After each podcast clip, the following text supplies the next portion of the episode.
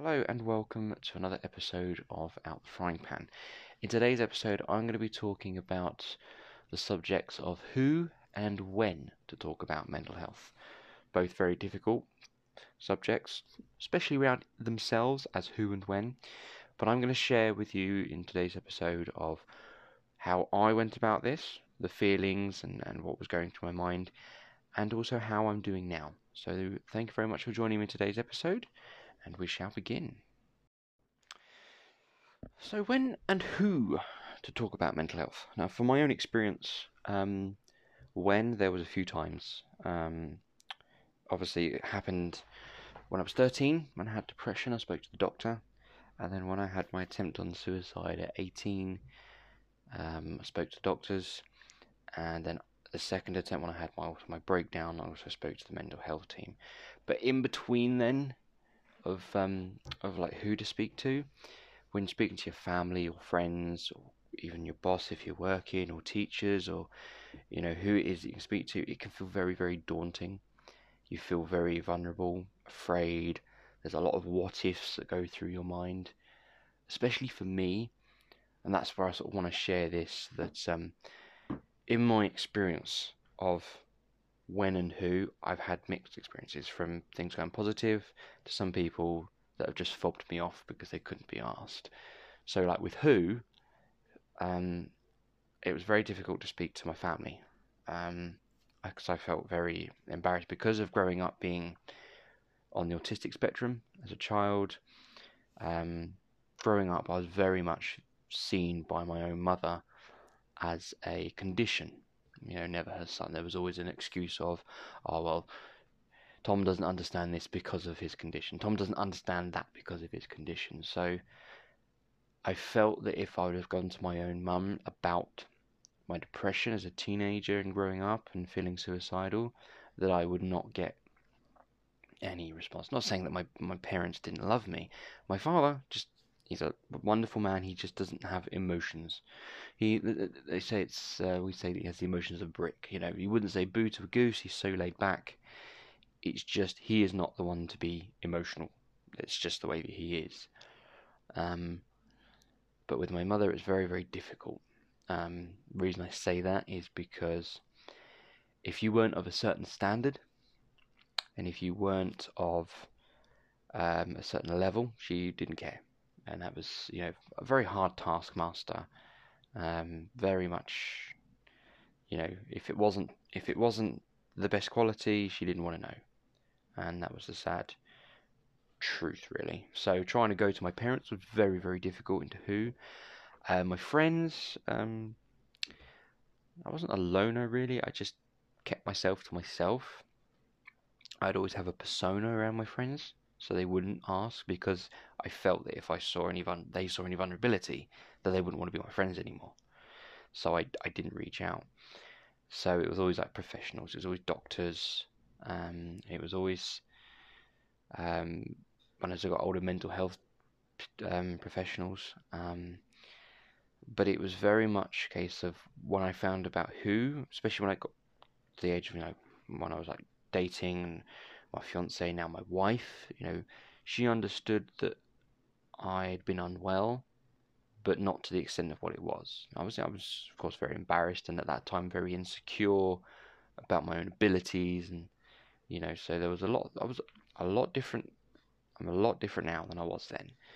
Um, but it's it's very common to feel the vulnerability of when to talk to, of, of who you talk to, and also when you talk to.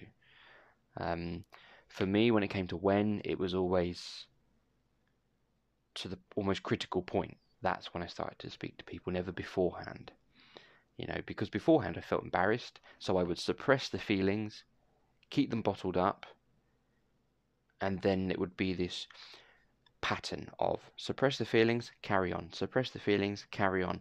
It built up, and then it would cause to the most critical point of when I tried to commit suicide at 18 and at 23, 24.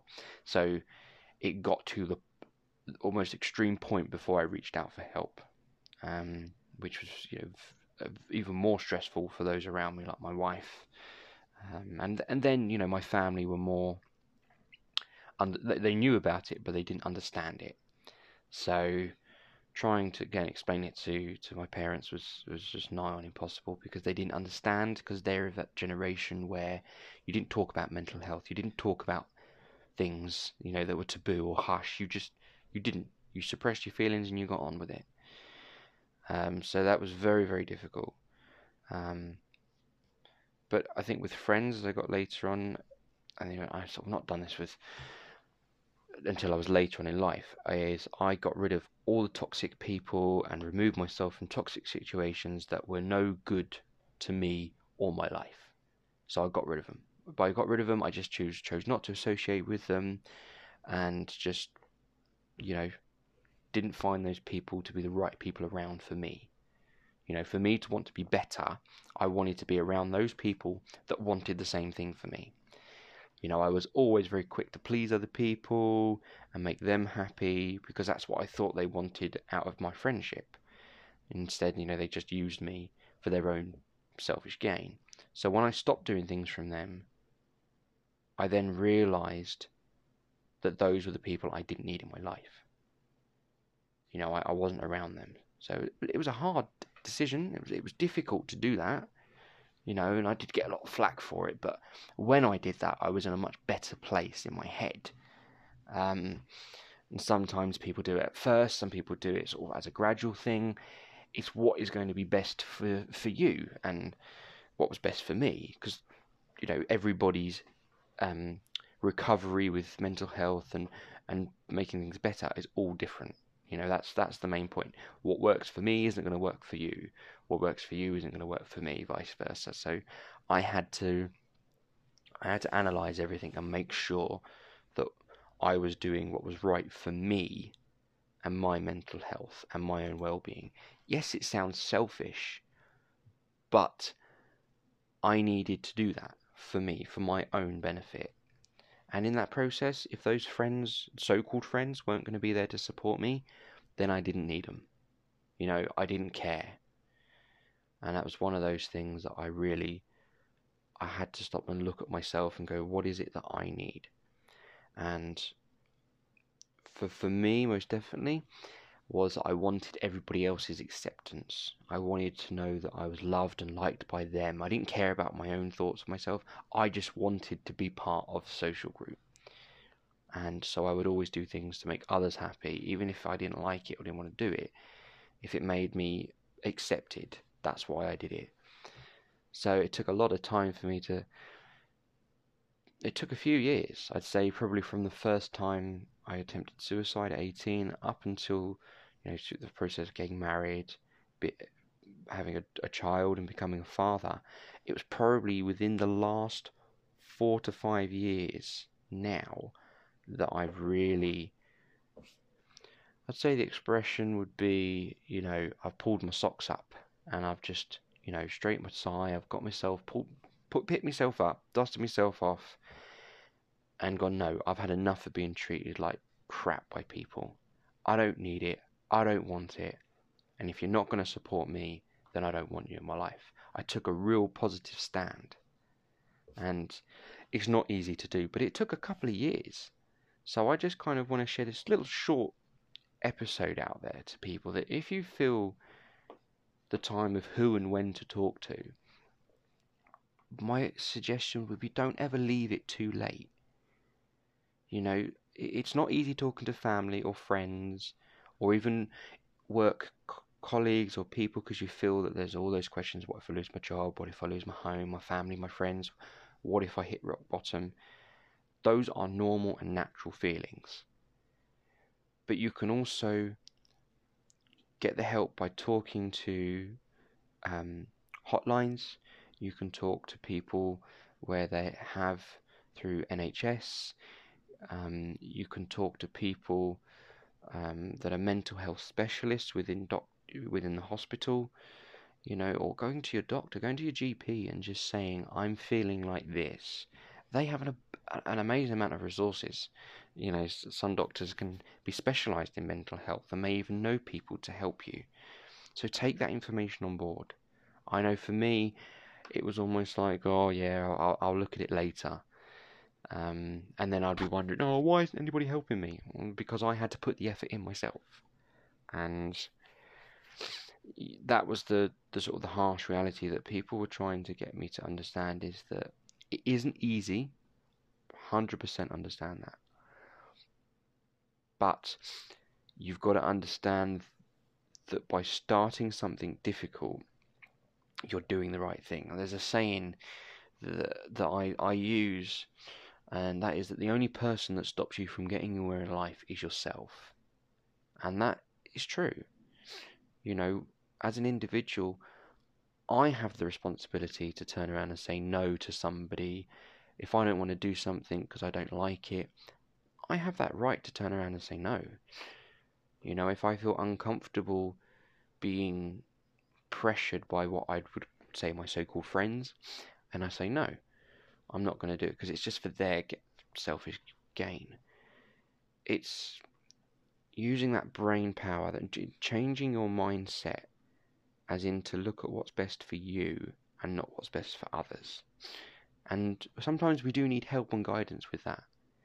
And going through talk therapy or going through with some kind of therapy, CBT or counseling or life coaching, the help that we can have just to help us change our mindset is a great benefit. Um, so when it comes to who to talk about, that is down to you personally, who you can find confide in as, as comfort and who you trust. You know, someone who is there to help you. Um, I know for me, there was that thought of what if I get burnt? And the truth reality was that it did happen, but it wasn't the end of the world. It can make things a lot difficult, but it doesn't mean that you're not capable of getting the help from the right person. So, when to do it, again, this is different for everybody, but don't think that you are a lost cause. Don't ever think that you're not worthy of any help. If people turn around and tell you that you're not worthy, those are the people that you need to get rid of out of your life. And unfortunately, I had to do that with my own mother. I had to literally just go, nope, I don't want to have anything to do with you if you're going to be negative towards me. I still love her, you know, and I'll still help her if she's in need because, you know, she's my parent, you know, she's my mum.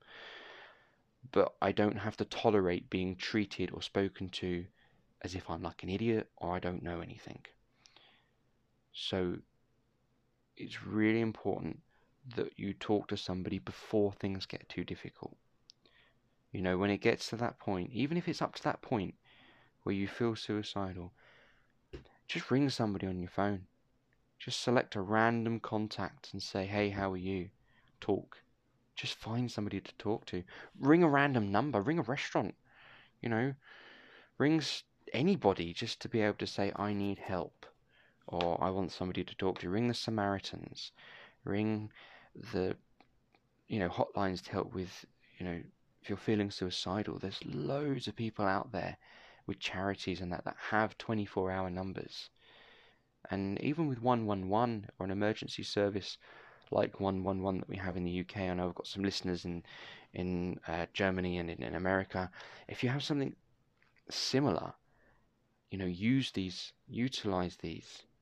You know, th- th- these things could, you know, save your life, and your life is worth living.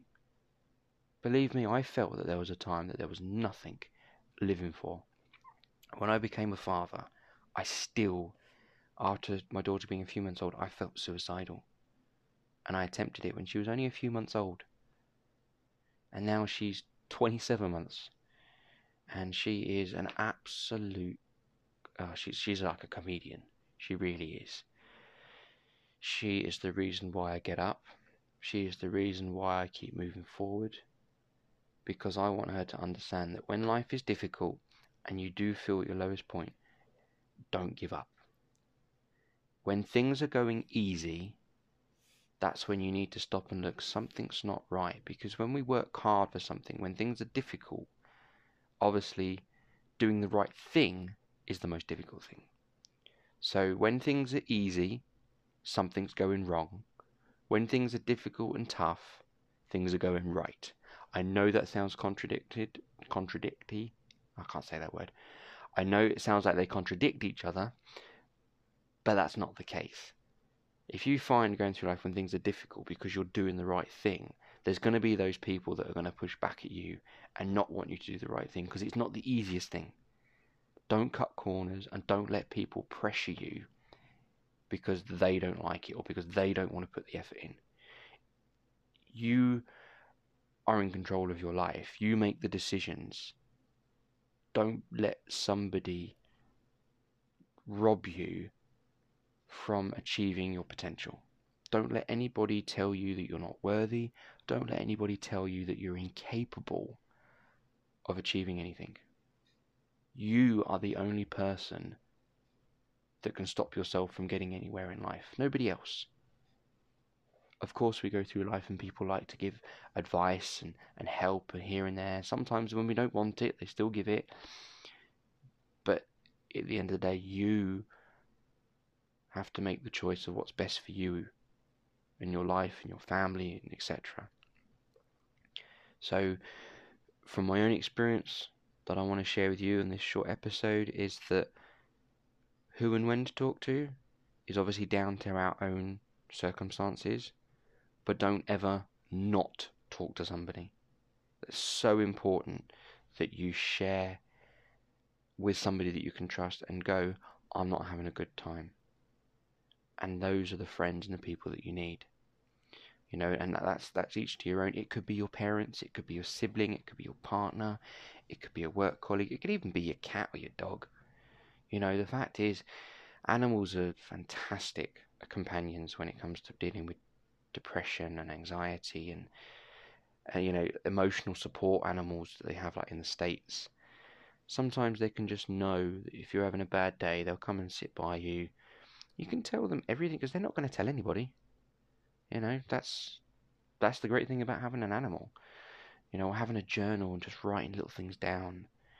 But when things get too much, don't hide away, don't suppress.